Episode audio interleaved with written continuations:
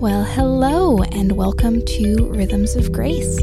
Uh, I'm Christine. I'm here with Nate Here I am. and Sung. Hey, I always go counterclockwise It's around true. the table. If you Um, ever mention sung first, I'd be like, oh, uh, Yeah, I what? You'd start to sh- say- I, am I in the wrong place?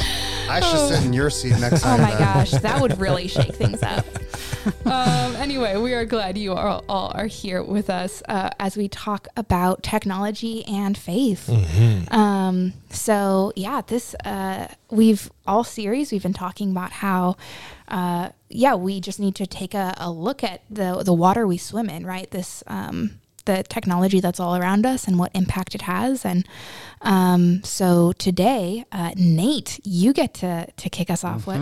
Yeah, before I do that, I want to also remind uh, listeners that when we talk about technology, we're not merely talking about like iPhones and mm, mm-hmm. and laptops, but that technology is really anything basically advances in science that help us achieve you know what mankind wants to achieve. That Yeah. is technology. The Yeah. wheel is technology. Fire is technology. Um, so when we're talking about it, it's really easy to think specifically apps and smartphones. Mm-hmm. But there's a lot of other ways that basic call it scientific advancements impact our faith that we want to make sure we're keeping in mind. Yeah.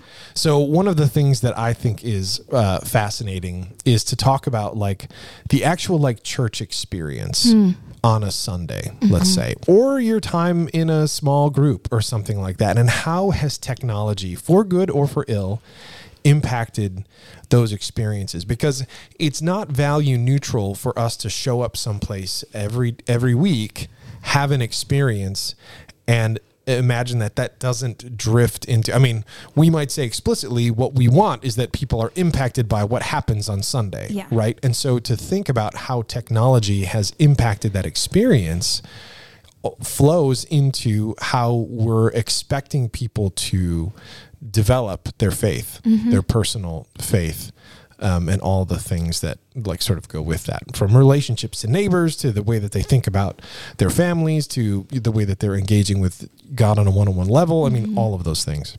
Yeah. So that's what I I think that's interesting to me Yeah. here's here's what I think is fascinating, just to start us off. Imagine like a hundred years ago, there was mm-hmm. no amplification apart from well, apart from like the acoustics of the room, mm-hmm. and like there was there wasn't really an ability to have a church of ten thousand people Yeah. because it was not possible to communicate to 10,000 people mm-hmm. at once. And I wonder how how you guys think that has this amplification alone. Mm-hmm. Yeah. How do you think that has changed the way that people engage with church? Yeah. Sung. I mean, it has made the stage more central versus uh, like a community of believers being together. Um, it has made like a worship team and a vocalist become more the focal point versus a communal singing experience. Yeah. Uh, a- and I would say, yeah, uh, I mean, that's one example. I mean, every single technological advance uh, has shaped the experience of church in mm-hmm. every generation. Mm-hmm. Yeah, I mean the the construction of the cathedrals, for example, Yeah. was mm-hmm. technology. It was. like the, like they they Yeah. couldn't have built those gigantic, you know, edifices without advances in technology, and so that really changed. I mean, just imagine it. it- It became like a place that was supposed to. You were supposed to enter it, and the physical space itself was Right. supposed to r- remind you of how sort of grand God was. Right. And, mm-hmm. and it would force your eyes to look up, mm-hmm. which was also part of the point of the high ceilings was that when you came in there, your eyes naturally looked hmm. up. And so that was, that, that was even a physical reflection of what was, what was supposed to happen internally. Yeah, I that's uh, when I think about that, I think about in some ways it's not a bad thing, hmm. but it is really different than sort of Jesus being born in a manger, mm-hmm. which was really hmm. like the exact opposite of mm-hmm. that mm-hmm. experience. Yeah. So hmm. I, it's not that it's I it just I think is like interesting to observe. and I think it's you know there there are positives and negatives about each of Yeah. each of these things, right? Where it's like, oh yeah, the positive is your eye, you know, your gaze was drawn upwards. You were reminded of like God's, you know, might and grandeur and all of that. Um, whereas, you know, I remember growing up hearing a lot of my older relatives, you know, complaining about how, oh, in today when you walk into a sanctuary, your gaze is drawn to the drum cage or to the band. You know, like what is what's being spotlighted, Yeah. what is being um, highlighted, and uh, you know there that is like also maybe not. It's it is also very different from from the manger scene Yeah. or Yeah. but there are other pros and cons. Yeah, and I would say uh, again, uh, as we define technology, uh, I, I would say you could go back to the, the the peace of Rome, Pax Romana, where they built all the roads throughout the Mediterranean world. That was a technological advance that was unseen in the history of the world, and because of that. Uh, scripture talks about how God came at the right time, and uh, you know, to uh, like part of that was the advancement of that technological innovation that allowed the gospel to go throughout the entire world. Um, at the same time, uh, uh, with every innovation, there's positives and negatives, like you said, Christine. Uh, another big one, uh, one of the biggest one, was the Gutenberg press uh, that allowed, uh, in good ways, to uh, have scripture in print. And so it wasn't just the priests Yeah. who had access to the Word of God. Uh, on the other hand, um, uh, there's all sorts of other consequences that happen, and I would say uh, the uh, I would say one of the biggest shifts in the last 500 years, or maybe since the Gutenberg press, has been COVID when it comes to technology. Yeah. because now all of a sudden, no church is going to like that that wants to survive into the future is going to just have in person flesh and blood. Um, uh, uh, experiences. So I, you you made you made three points, each of which I think will be so fascinating. Um, but l- like the, I think the Gutenberg uh, printing press is a really good one to start with. Were there? Do you perceive um, downsides to like to to th- that technological advancement? Sung. No, um, I do. Oh, okay, go ahead. Okay. Um, I, I just finished church history too, which is one of my seminary classes, where I uh, was looking at. I think some of the downsides were, um, and and this is also the upside, right? The upside is everyone had access to what the Yep. Bible actually said. Yep. Um, the downside is everyone began to interpret little pieces, right? You you gave the Bible to a bunch of semi-literate people and said, interpret this, right? Instead of you know people who understood the context, who understood, um, and that was what the Catholic Church was like really afraid of, right? Was um, I think we can we can maybe demonize it and say, you know, as Protestants, like, oh well, they were just trying to keep everyone under the Catholic control, Right. but also there's the fear of, uh, you know, we we talk about how the Bible is misused all the time, Yeah. and uh, People cherry picking yeah, people scriptures can or phrases. cherry pick. People misunderstand, don't understand the context. So even though I think on the whole, Gutenberg Press positive, Win. yeah, for sure. um, I'm glad that I can read the Bible for myself, and Yeah. and especially as a woman, that is also you know like wasn't always the case. Um, but I think there is you know yeah cherry picking. Uh, that it caused a lot of divisions in the church once mm. everyone was able to read the Bible for themselves and interpret it in their own way. Um, yeah, I had a I had a, a friend of mine, more of an acquaintance really, but he was he was saying he was talking about his church and that he was going to leave, and his reasoning was I've been doing a lot of reading of the Bible, and there are a couple things that I feel like God showed me that were sort of like deal breakers, and I was like, again, I I, I was I w- was not the time to get into it, but that type of attitude, sort of like God has revealed something to me specifically, Yeah. that means that me and my family should remove ourselves from this community of faith.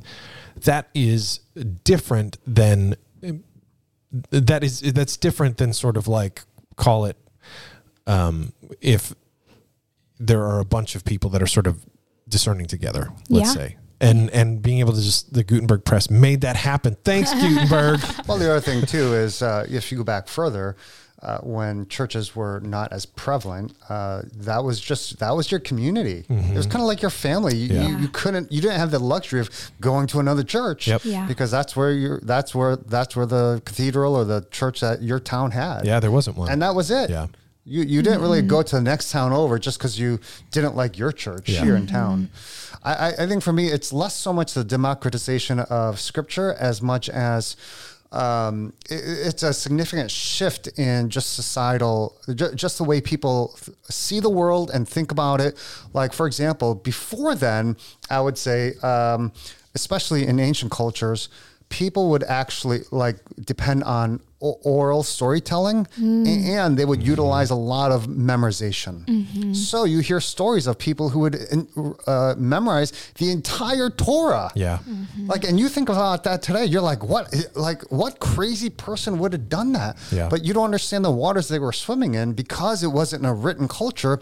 Everything was told through story. Mm-hmm. Um, it got passed down from generation to generation, and it forced you to memorize large chunks of text. So, if if anything, it dumbified uh, society. It's it's interesting to think uh, like just recently I've been um, there have been several times where I was made aware that the things that Jesus said that we sort of take um, as very very important we're actually quoting the Old Testament. Right. Y- Like Yeah. into thy into thy hands I, I commit my spirit. Mm-hmm. That's an Old Testament quote from the mm-hmm. Psalms. Or like when he says like the greatest commandment, Yeah. love the Lord your Yeah. God, he's actually quoting the Old Testament there. So it's really mm-hmm. interesting to think about someone like Jesus who would have probably had these vast amounts of scripture memorized, how much that informed the the words that we now sort of take as like New Testament truths, you know? Right. Yeah. Um, so yeah, thanks again, Gutenberg. So yeah, so it, it uh, like just the way like Google Maps does for me. Like Yes. I can go uh, Oh. like I go to the same place over and over again, and Amy's like, "Don't you know how to get there?" Like I, I don't mean the office to home, I, I Right, know, right. But like. Uh, no, because I, I've, I I have the conv- luxury and I have the convenience of turning off my brain Yep. So, uh, and just follow this map and almost blindly just go ah. wherever it says. Mm-hmm. Yeah. So what, what what the iPhone has done or what Gutenberg has done has dumbified in the sense of like we have more access to knowledge, mm-hmm. but it just means we we uh, we don't have opportunities the same opportunities to engage our brains Yeah. in the way that previous generations did. That's a mm-hmm. good analogy. Th- Like that's a good analogy. So nobody would be like, "Oh yeah, I'm iMaps is evil." I, I mean, uh, Yeah, um, yeah. Google, Google Maps, Maps. right? Yeah. I mean, I love it, but again, A- Amy, on the other hand, she will use it if she's going somewhere new, but she'll just uh, kind of know where to go. Mm-hmm. And, and I'm at a point where, you know, and for me, I'm just like, I don't want to use my brain in Yeah. that way, Yeah. Mm-hmm. because there's too much of life that I need to use my brain. Right. That's one aspect I don't want to use. And so, in one sense, it's really good. On the other hand, let's understand what it's doing to our brains. Just like f- phones, right? Like, uh, I, I, how many phone numbers do you do you, do you remember? Like, I don't even mm-hmm. know my kids' phone numbers. i- i- Yeah. If like if if I just had to call them. Right. I mean, because it's all on speed dial Yep. or whatever it is, and so there's so many ways. And so those, again, it's not- it's less like bad or evil as much as can we understand culture, the way we see, and hence the way we see the world and the way we live within the world, significantly changes uh, uh, at, at these certain uh, inflection points. I, I had a friend of mine who uh, was a part of when he was in undergrad. He was a part of uh, a campus uh, ministry that was called the Navigators. I don't know if they're still around. Scripture memorization Yeah, was, was like their their, thing. it was their thing, and it was amazing how many times we'd be in a conversation and he would be able to quote like chapter verse, you know, ex- explicitly, um, and just tremendously, tremendously valuable in his sort of, uh, you know, um, development as a person of faith. And there's almost no need to do that anymore. Yeah. You know. Yeah. Yeah, and I have found when I am like more intentional about memorizing scripture, uh, it changes my whole outlook, right? Yeah. Like it changes um, the way that I, I see the world uh, versus when I'm uh, maybe go months or years without making that a practice. Yeah, but then on the other the other side of it, like you can, and this used so I again grew up pre smartphone. I would sort of have an idea of where something was like on a page in my Bible, and so I would sort of like flip to that, which mm-hmm. again wasn't memorization, but it would sort of be like I think it's like upper right hand corner Yeah. in Mark, you know, sort of a mm-hmm. thing. Um, but now uh, one of the beauties is that I can sort of have a phrase in my head. I can be reminded of, I, and I can like just type that into my phone and it tells me that that is a real benefit, Right. Yeah, Because I have lots of these like pieces that are just, and I believe sometimes God brings them to mind, and Yeah. it's great to to be able to sort of like find the full context and read the full chapter and Yeah. and see what it actually says. So there are pluses, but again, the cost is that I don't ha- have these massive chunks memorized. Yeah. And I think another cost is like before, you know, you had to be in community with other believers mm. because it'd be like, oh, I can't remember. What did the Bible say here? Mm. And collectively, you Yeah. know, someone knows or can fill in, you know, and you, you can come together. And, um, and that is not as reliable as having the book printed in front of you. Right. But also now it, it does, you know, we talked about individualism versus collectivism, right? Like mm. now I on my own can decide what is true, Hmm. find it on my own. I don't need other other people for, Yeah. for a lot of those things. Yeah. And, and you could refer to uh, 10 different authors that have 20 different viewpoints, and you could pick and choose which viewpoint you like. Yeah. Mm-hmm. Yeah. So, okay, printing press. That was great. uh, you also mentioned COVID in terms of like no church can have a purely in person Well. I, I would say maybe not currently, but I would say 50 years from now. Um, I, I, I think COVID is one of those landmark happens every 500 years kind of cultural shifts like the Gutenberg press. And while we may not experience the immediate consequence now, like two, three, four, five, ten generations from now, they're going to be like, how did they even do that? Ju- just like we would imagine, how did they even memorize like 5 books of the Bible? Yeah. That's just crazy. Yeah. I, I think they're going to say like, how, how did they even experience faith in such a, uh, ironically, incarnated way Yeah. without transcending uh, time, uh, nations, uh, all, all sorts of other things.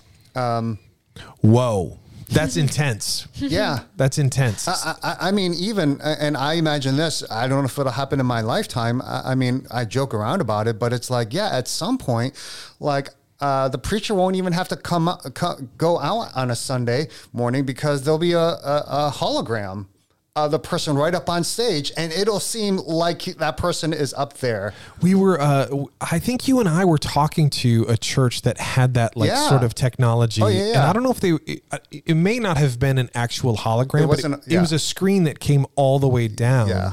so that the person speaking was life size On the screen. on the screen. Yeah, it was and a on the church in Arizona. Yeah, and so and they said that they would regularly have people that weren't familiar come up afterwards to try to talk to the speaker, not hmm. realizing that they had been watching a screen the whole time.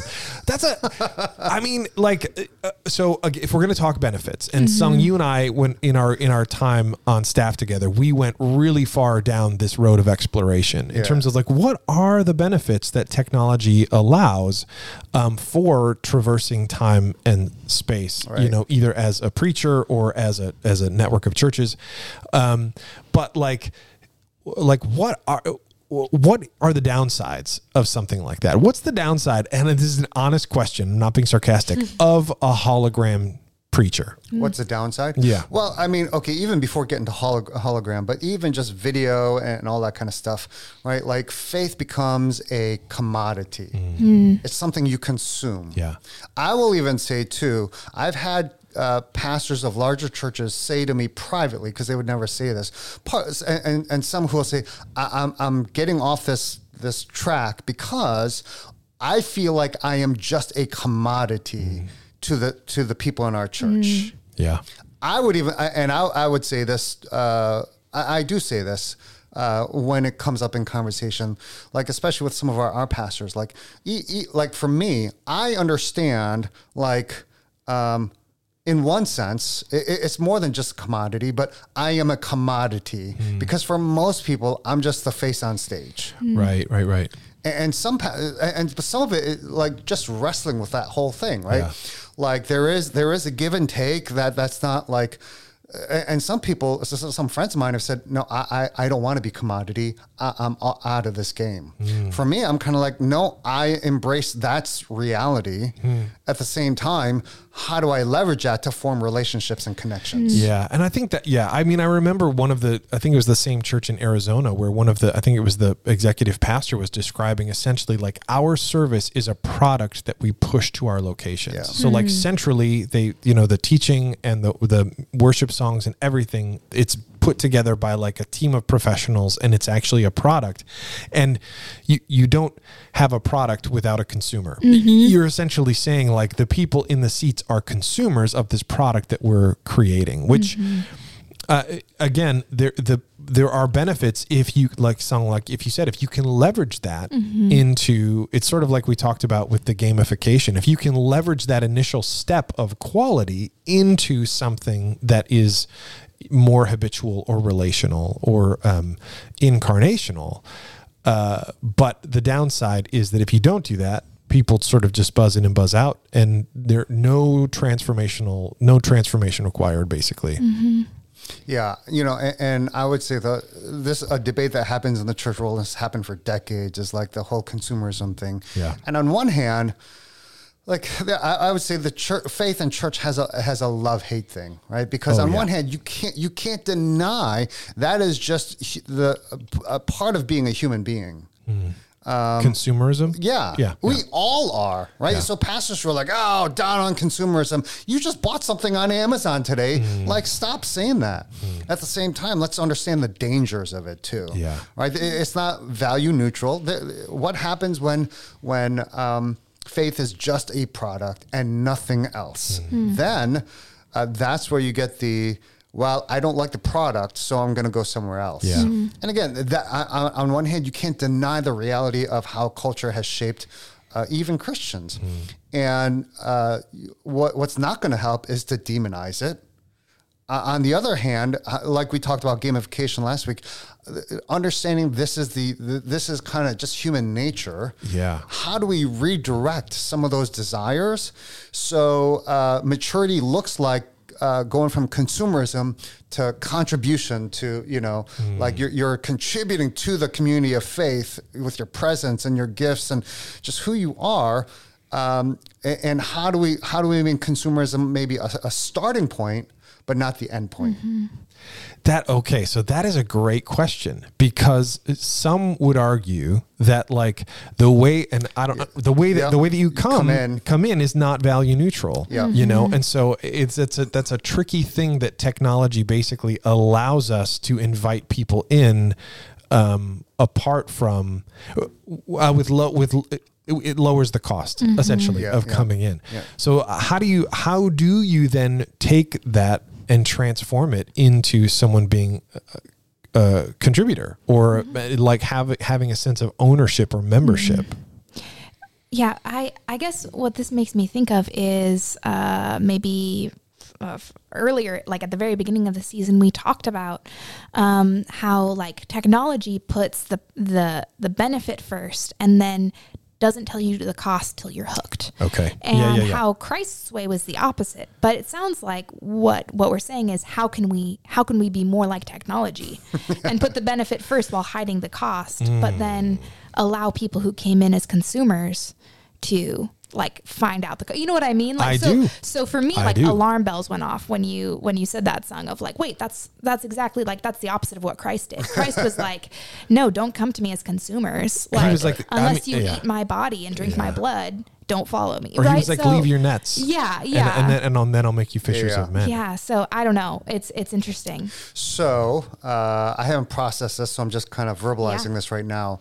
Uh, uh, when it comes to technology, when it comes to uh, the crowd, if you will. Mm, mm-hmm. Um, uh, the, it's not like Jesus didn't fill needs. Yeah. Oh, he yeah. He performed miracles. He he fed them. Mm-hmm. Uh, and a lot of his calls to radical discipleship were actually to his to his disciples. Mm-hmm. And so I, I would say, and, and, to what you were saying, Nate, too, like, yeah, you what you attract people to is what they stay. So if you attract people because you bring a, a tank on stage, They're just, I mean, and churches do that. They're Yeah. going to want bigger, better, sexier, right? Yep. I think it's very different if you are attracting somebody based on kind of just maybe a basic human desire to belong or to be a part of something, and you attract them to, let's say, uh, good cultural biblical exegesis in a way that forms you in, in a larger community that is diverse with uh, that is not homogenous but really tries to live out the kingdom of God,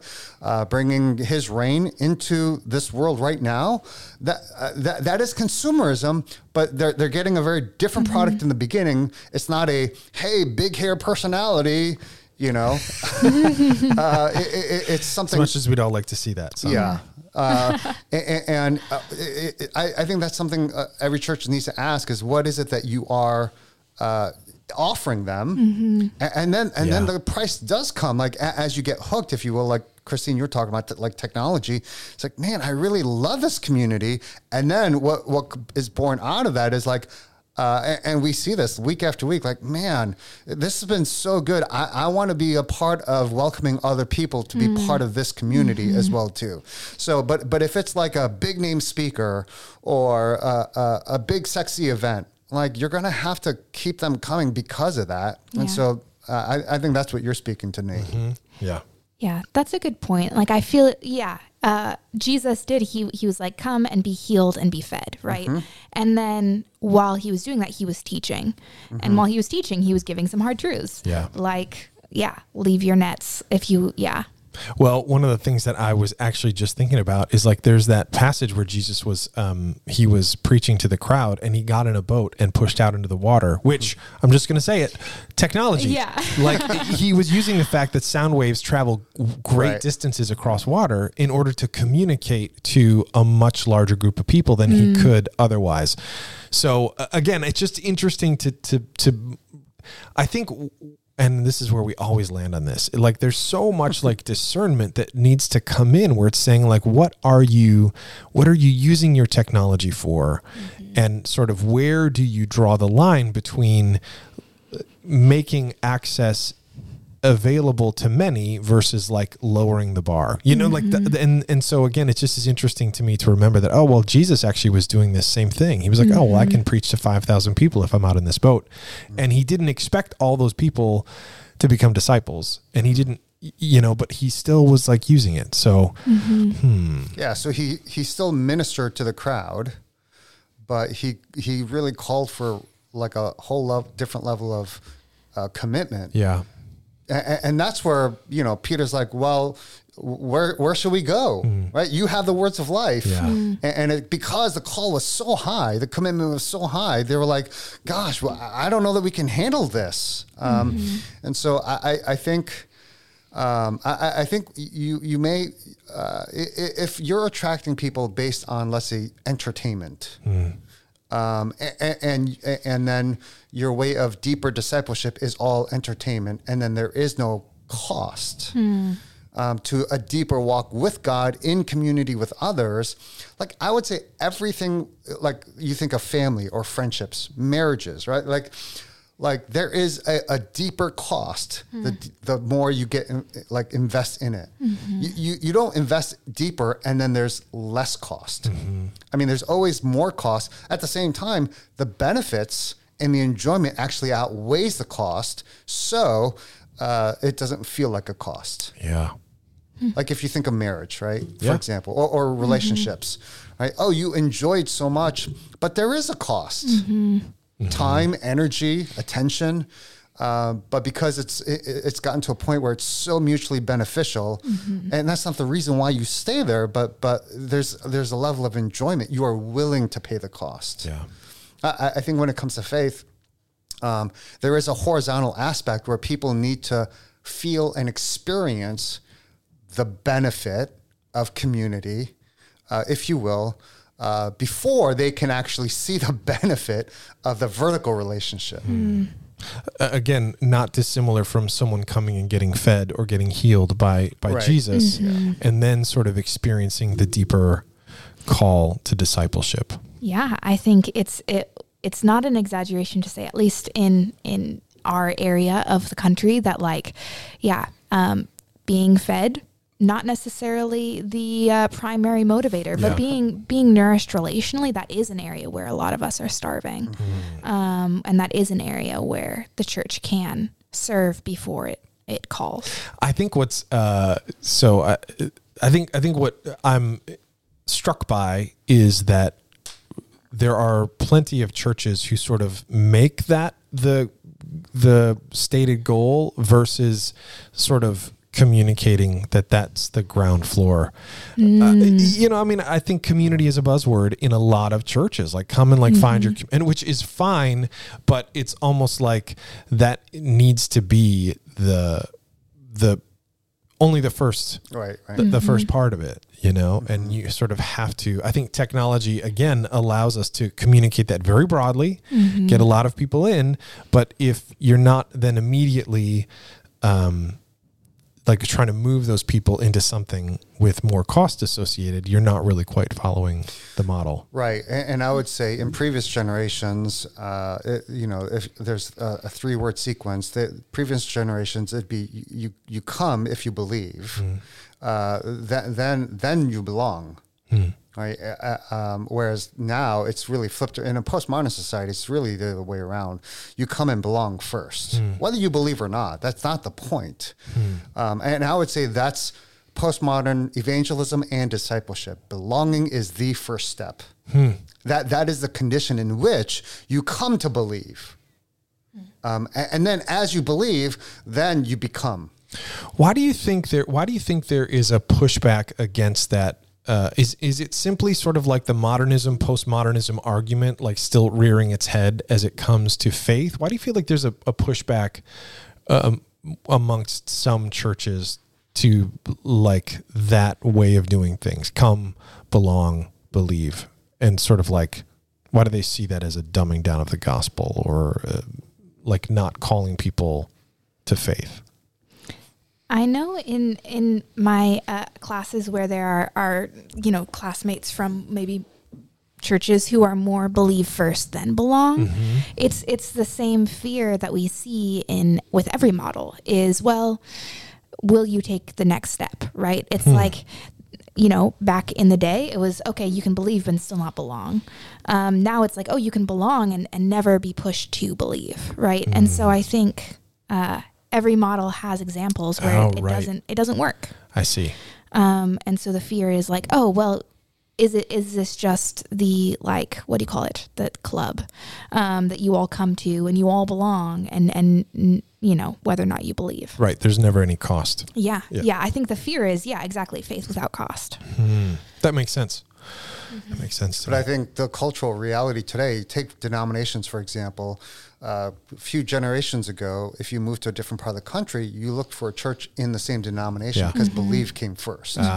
Now you move, it, it's not that. Right. Yeah. Like you could find di- uh, a church in the same denomination and you're like, these aren't my people. right. But then you'll go to a church of a different denomination or non-denomination, go, oh, these are my people. Yeah. So again, it's it's the cultural narrative that shapes and dr- uh, shapes and drives uh, uh, the the uh, I, I guess the methodology. Right, because it sounds like what you're saying is we sort of embrace the cultural reality. We uh, we sanctify the cultural reality Mm-hmm. instead of instead of saying, well, because the culture does it that way, we should do it the opposite. Right, sort of a right, thing. right. I yeah. see. I see. Hmm. So the, only, the the the third thing that you said, Sung, that I thought was so interesting was your description of the Roman roads um, as a technological advance that that really strongly impacted the way the church developed. I was actually thinking about this because, like in the US at least, the automobile has done a hmm. really similar thing. Yeah, That's a piece of hmm. technology that has fundamentally changed people's engagement with church. So I've probably told this before, but uh, at the end of my street, it's probably a mile away, there is a church that has been mm-hmm. there from the early 1800s. Across the street is a second church from when they went through a church split, hmm. like also Wow. in the 1800s. Just across the street. Uh, literally, like they are literally a stone's throw from each other. And what happened was, like the half the people in the neighborhood had an issue, and they left and started their own church mm-hmm. across the street. But because you could only get around by walking, it's not. It's mm-hmm. not like Right. it's not like they went to another spot in the city. Yeah. They, they're literally like, oh no, we're just going to buy this piece of land and we're going to build it right stinking here. The advent of the automobile has uh, has allowed us to sort of look further for our people and some in some ways maybe accentuated the ability of us to belong 1st uh, and believe second. So i think that's an, another interesting Yeah. technological So then, if you imagine whether it's a virtual reality or hologram, um, imagine at some point, um, it's a global uh, yeah, Yeah. like, hey, I want to attend a church in Vietnam somewhere. And you are there in, in uh, virtual reality, gosh. and there's a hologram there, and, and you are interacting with people who are from all different places around the world, and that is your body. Like, just I, I mean, that just seems unimaginable to us today. But like, I think that's that's going to be the reality of the global church one day. it it probably feels as weird as like in the 1800s someone saying that they had decided they were going to go to church the next town over. Like they were going to get in their cart and Right. drive uh, you know and ride like 2 hours to go to church somewhere else. It would be that would have been unimaginable. It would have been like nobody does that Right. right, Um, and it's probably a similar sort of experience of like we can't even but now it's like nothing. Like for, to Yeah. get in the car and go to church 15 miles away it's literally a, like nobody even thinks twice about Right. it Yeah, and I think the the the benefit of that is you can be in a community where you feel that belonging. You can be in a community where maybe the, the you know you can choose to go to a church where the teaching is stronger or more compelling or the worship is you know brings you you know closer to god or whatever Yeah. the the downside is that it, it does and and i think this is like maybe uh, just ramping up right where it's like oh yeah all of a sudden the church does have to compete right it has to keep up in worship in uh, the message and it can be really i think tempting to uh, have the more compelling sermon instead of the more uh, biblical you know, or whatever it might be, right? Yep. Um, yep.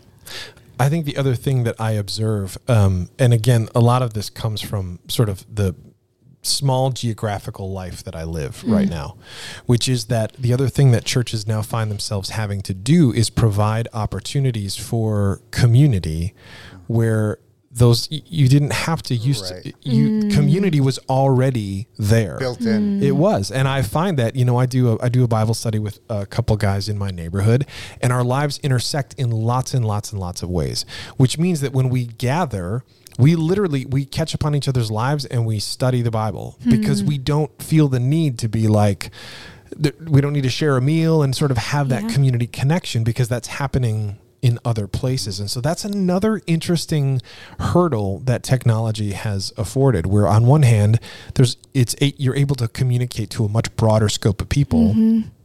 But in doing that, suddenly one of the bedrocks of faith, which is community relationships, now needs to be sort of the a mandate or a ministry of the church, whereas it never used to have to be that. And I think that's uh, that that is you shouldn't minimize that, especially as we talk about people so desperately wanting to belong. Yeah. Um, you can't belong without feeling a sense of community, and now suddenly that's something the church has to spend time doing. Yeah. Yeah. So again, that shapes even the what the ministry of the church looks like. Yeah. Mm-hmm. Now you are curating more spaces for community to happen because that is no longer the case. Yeah. You, know, you don't get that at work. You don't get that at home. Yep. Or in your neighborhood. Yeah. Mm-hmm. So Yeah. I mean, it's true. Uh, how many people like literally l- pull into an attached garage Yeah. at the end of the day and then mm-hmm. like lit- you never have to talk to your neighbors if you don't want to. Yeah, and growing up, we had block parties every year. Oh, yeah. and you just got you got to know everybody in the neighborhood. Yeah. Yeah. like mm, that's not true anymore. I mean, it's old school, but literally we stop and roll down our window and talk to neighbors when we're driving on our road. Like, because otherwise you just, you don't, first of all, that's how the community works. Yeah. Um, but y- you, there isn't another way really. Yeah. I am in an apartment, which means I have like 12 neighbors, right? Yeah. And I have only, my upstairs neighbors, I have seen one time in the eight months I've been living there. It's crazy. And my next door neighbors, I have seen maybe thrice. Um, and uh, that's, yeah, that's just like an easy, it's, it's easy. I, I didn't even have to see them those times, except that I was like, oh man, I want to meet my neighbors, you know? Um, but I think also with that, it's like with the ability to travel, there's also an increased pressure to engage in uh, communities that are further away, right? Where it's like, I think the other thing is not only are you, is, is church community now separate from the rest of your life um, and has to be c- cultivated, Yeah. but also you're able to engage in community with your family down in Indiana or Ohio, and you're able to engage in community. You know what I like? that there's an ability to still be part of your community back in Detroit, Yeah. um, and and all of a sudden there are all these other demands on time, which is just a reality to to be aware of. yeah. But Yeah. Yeah, I, I think today's newest technological innovations, um, w- each generation will kind of hold on to it because that's what they're familiar with, right? Yeah. Because again, if you imagine like, oh yeah, like worshiping with a community uh, out, out in South uh, South Africa. You know, in virtual reality, uh, some of us Gen Xers would be like, "Oh man, that's just you know," but but that's been true of every generation in the church, no matter what the i- new innovation is, technological or otherwise. But but just to say, society and technology does shape how we interact and how we see the world. Uh, when that generation comes up and that that's all they've known, uh, I, I think they'll look back and go like, "Wow, like you you worshipped with the same people, like flesh and blood, week after week. Right. That, that just seems so weird." Uh, I, I mean, this is just me imagining. Yeah. Yeah. Yeah. Although I do think, I mean, so the the benefit of of worshiping with the same people, like uh, going back a hundred years, like worshiping with the people that you did life with. Yeah. The benefit is accountability. The benefit is life on life discipleship, right? Like all those benefits. I don't think like I as someone who who for the longest time I was living in Plymouth and coming to church in Ann Arbor and I I felt this is not how it's meant to be. I I'm meant to be in community with the people I'm in church with. And so I think even no matter how I I grew up, you know, driving a half hour to church every every week and I felt like this isn't how this is supposed to be. So I and it wasn't until I found a church where I could be in community with those people that I I felt at home. And so I I don't know, I think the human heart longs for that even no matter how far technology I, pushes I us. agree. I Yeah. agree. So I, I do think even though people will have grown up in that church, they'll still seek that Human face to face connection, yeah. connection and consistent discipleship. That's just my two cents. Yeah, I mean, and we've talked about this in several other episodes, but there are some there are some cost benefit trade offs that are not worth it, and so it's mm, mm-hmm. interesting to think about like where where in the line of where where technology and faith intersect, where there are things where we say, oh, actually, we're we're gonna do that differently. Like it's true that you can work a job and never go into a physical office to meet Yeah. your coworkers, or only go like once a year for like a corporate retreat. Um, and th- the technology is available, and actually, people have proven to be very, very effective employees and bosses, etc., in that type of a setup. But it is also one of those things where maybe you look at it in the context of faith and say, maybe we decide to do things differently because the cost. While I would acknowledge there is a tremendous benefit. There is also a cost that maybe is not worth paying, and that's where again we get down to this like it's dis- it, discernment. It's like Yeah. really It is, gray, yeah. right? Yeah. Like there are things that technology allows us to do that that that are so amazing, um, but just calculating the cost. Yeah. I, I, I think what I'm seeing in our discussion mm. is there were certain things that as human beings we are created for hmm. and what things we are not not created for. We are not created for isolation. Hmm. Yeah. We are not created for um, self-sufficiency. Mm-hmm. So, you know, I, I, I think that's where the discernment and wisdom piece does come in is uh, there, there is no one silver bullet answer for Right, everybody. right, right, right, right. Right. Everybody's starting at a different point. So Yeah. somebody here needs to hear one thing, somebody else needs to hear another thing. Hmm. Part of it is just even being aware of where you are in relation to uh, let's say what what what God what, what God has created us for, and where what's the next step in terms of where you need to go because it's going to be different for every person. Yeah. Yeah. Yeah, it's true. I, and there I think there are big themes that we can sort of land on and technology moves some people forward in those things and Mm-hmm. Yeah. certain types. So like if we were to say interdependence, Mm-hmm. if if you are in like and this happened during covid like there were people that were very very isolated because they were quarantined or whatever in which case technology allowed them to engage with other people Mm-hmm. um, but that might look really different if you know you're like not in that type of a, a setup you know? Yeah. So it seems like, uh, yeah, w- w- the starting point is, yeah, who is God calling us to be, and how is He calling us to exist, and then, and then it's how does technology get us closer or take us further away? Yeah, and as it comes to sort of the uh, call it like the Sunday or small group experience, um, I think it's helpful to like acknowledge that technology and advancements, i- i- you know, societally are going to be drivers, and that's not necessarily uh, always going to be evil. Although I think that is that that people tend to feel that way. Yeah. Uh, there are, or there will always be people who are, you know, like I had some mm. friends who refused to allow instrumentation in their mm-hmm. worship service, mm. you know, mm-hmm. or you go really extreme and you talk about the, you know, the Amish or the Mennonites mm-hmm. who for them, their lifestyle is a reflection of their religious beliefs about being like separate from the rest of the world and, and sort of pushing all technology to the edge. Um, but you can sort of say, we acknowledge that this these advancements keep happening and they don't have to be uh, evil, although they should be discerned and observed Yeah. really Right. carefully. Yeah. There's your answer. Yeah. Once again, very Oh, clear The cut. answer Okay. is very clear. Use wisdom. Figure it out. Oh man. Well, thank you once again for joining us for Rhythms of Grace.